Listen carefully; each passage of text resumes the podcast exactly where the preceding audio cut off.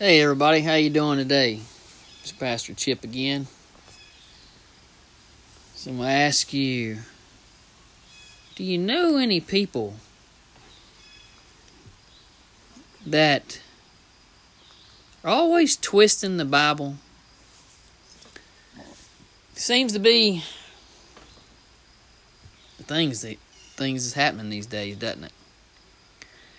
You see people that twist things to to suit them for their good. Yesterday, I talked about a friend of mine who's somebody twists a meme, and I've even had it with people on social media and places that they throw one verse and tell you something, and then you throw it back, and then this then they counter with something else. That they're chasing rabbits. You know, you ever heard that old saying? They just chasing rabbits. I heard one today. They said you didn't have a right to judge. But yet they judge you or us when they bring up these things, right? So Christians can't reject making a cake for a homosexual. But yet they run around and tell you, tell us, don't preach to us. We don't want to hear it. Leave us alone. We'll do what we want to do. We don't believe in whatever. But yet when they try and force their things on us, we're we're not being good Christians. What do they know about being a good Christian? They read the Bible? Yeah, they read the Bible. They go through it and they find what they want that suits their purpose. And then they use it. I love the ones that say you can't judge. And I say, wait a minute, wait a minute. Several places in the Bible it tells us that if your brother offends you, to approach him and to take two with you to try and work it out. And if that don't work, take it before the church. This is probably a whole nother topic, and I'm getting off track. But how many times have you seen us taking anything before the church? Nobody wants to be embarrassed anymore. Or how about if you see your brother sinning, rebuke him because to save a sinner, to save him, to save his soul. Yeah, that's not judging. That's our right to call you out. We got the right. But you know, the people that are experts are driven by demons, I guess, and whatever. They say this they say Satan knows the Bible better than anybody. He even quoted the Bible to Jesus when he was out in the desert, you know. But it's that old saying, do as I say, not as I do, right? And you know, even in the even in Jesus' day, he was dealing with this mess. Here we are dealing with it on social media. We got all this condemnation stuff, and Christians aren't being Christians. And you know, if you gave somebody their last penny, they'd complain that it wasn't shiny. We're just in an ungrateful state of affairs. The only thing difference between then and now is they didn't have running water in their homes and we do. They didn't have electricity and we do. They didn't have a printed Bible, we do. But they had Jesus with them and we don't. Or we don't have him in the physical form. They had him there with them and it didn't matter what he did, it wasn't right. You know, if he walked on water, it was because he couldn't swim. You know, if he, it didn't matter what Jesus did, he couldn't please him. He couldn't please them. He couldn't please the Pharisees. And he tells them in Luke chapter 7 that they're an unresponsive generation because they were quizzing him about John the Baptist and John coming before him and setting the stage for Christ. And Jesus says to him, He says that, uh,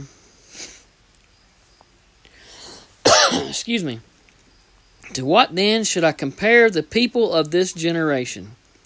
And what are they like? They're like children sitting in the marketplace and calling to each other. We played the flute for you, but you didn't dance. We sang a lament, but you didn't weep. For John the Baptist did not come eating bread or drinking wine, and you say he has a demon. The Son of Man came eating and drinking, and you say, Look, a glutton and a drunkard, a friend of tax collectors and sinners. Yet wisdom is vindicated by all her children. So let me break it down for you. John the Baptist did not come eating bread or drinking wine. John the Baptist, wine never touched his lips and he ate locusts and wild honey, and he lived in the out in the wild part outside of town, and he preached the coming of Christ. He preached a message of repentance and baptism. By the way, that was before the Baptist. The Jews used to practice baptism for all you people out there that say Baptists came from baptism. Well, that's kind of true, but it was around before before Jesus, okay? But John the Baptist was wearing dirty clothes and made of camel's hair and woven belt and eating honey and wild locust. He lived the life of piety he never let alcohol touch his lips. He lived the clean cleanliness or cleanest life you could live of a of a Jew as far as alcohol and and all that stuff and, and, and food not messing up his life. And yet they turned around and said he had a demon. They didn't want to believe what he said. They blamed it on he had a demon. Couldn't blame it on alcohol, right? But then Jesus comes. He says he came eating and drinking. Jesus came. He, he drank wine. He ate with the rest of them. They called him a glutton and a drunkard. And Jesus ate with the tax collectors and the least of these. He came to the least of these. He didn't come to the rich, to the Pharisees. He came to the common man. And because Jesus came to the common man and he drank wine and he ate the bread, they called him a glutton and a drunkard. A glutton and a drunkard. You see, the point Jesus was trying to make there ain't no winning with you people. I say left, you say right. I say up, you say down. It's the same thing. There's nothing's changed. Nothing's changed. We're surrounded. I hate to say it. Surrounded by incompetence, aren't we? People that know better that don't know better. You ever, have those people?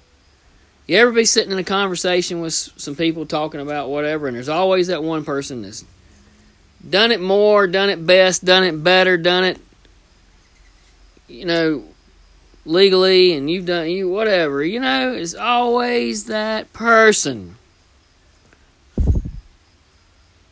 You can't never make them happy. I had a grandmother like that. Couldn't ever make her happy. It didn't matter what I did she was unhappy.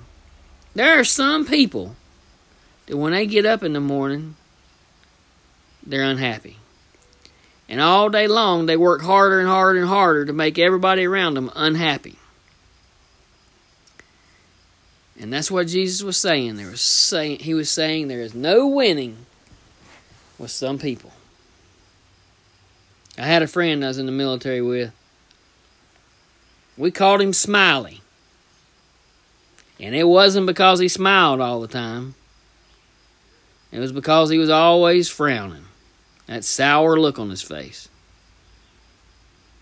And one day he's saying something, he's always so negative. And one day he was saying something, I said, Can you not ever be positive about anything? He said, Oh, I'm positive. I'm positive that I'm negative. So, the point is, we got negative people that are positive, they're negative in, in our lives. And we need to be strong in the Word and strong in our faith. And we need to be hard and thick in our skins. Don't get into useless arguments with these people. They're going to make you look like a fool with them. Don't, you know, you can try it one or two times to show them the right thing, to, to give them the right answer. They don't take it, walk away. You know, you got people that will argue with a signpost, right? Doesn't matter. Right or rain, they're going to argue. Don't get caught, don't get trapped into their web of hatefulness. You know, Jesus says, let your yes be yes and your no be no. Let your answer be your answer. Say what you have to say. Say it with the firmness that you know that that's the gospel, that's God's word. You know, you don't have to quote scripture. Just know your scripture.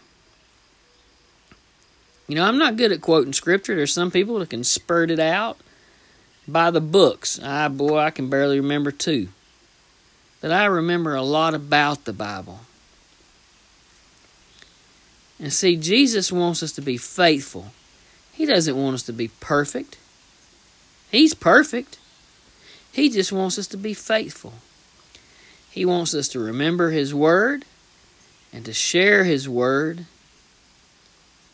whenever the the possibility. If you're arguing with somebody and there's a third person standing over there watching who's on the fence, they're gonna say, "Golly, I don't want no part of that." I got into an argument. I say an argument.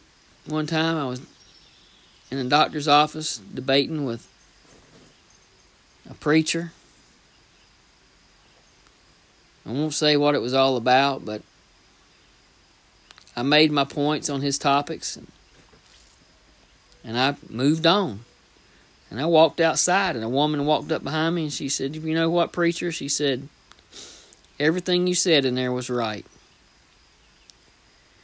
But our but that old man, she said, it's people like that why people don't go to church. They're set in their ways.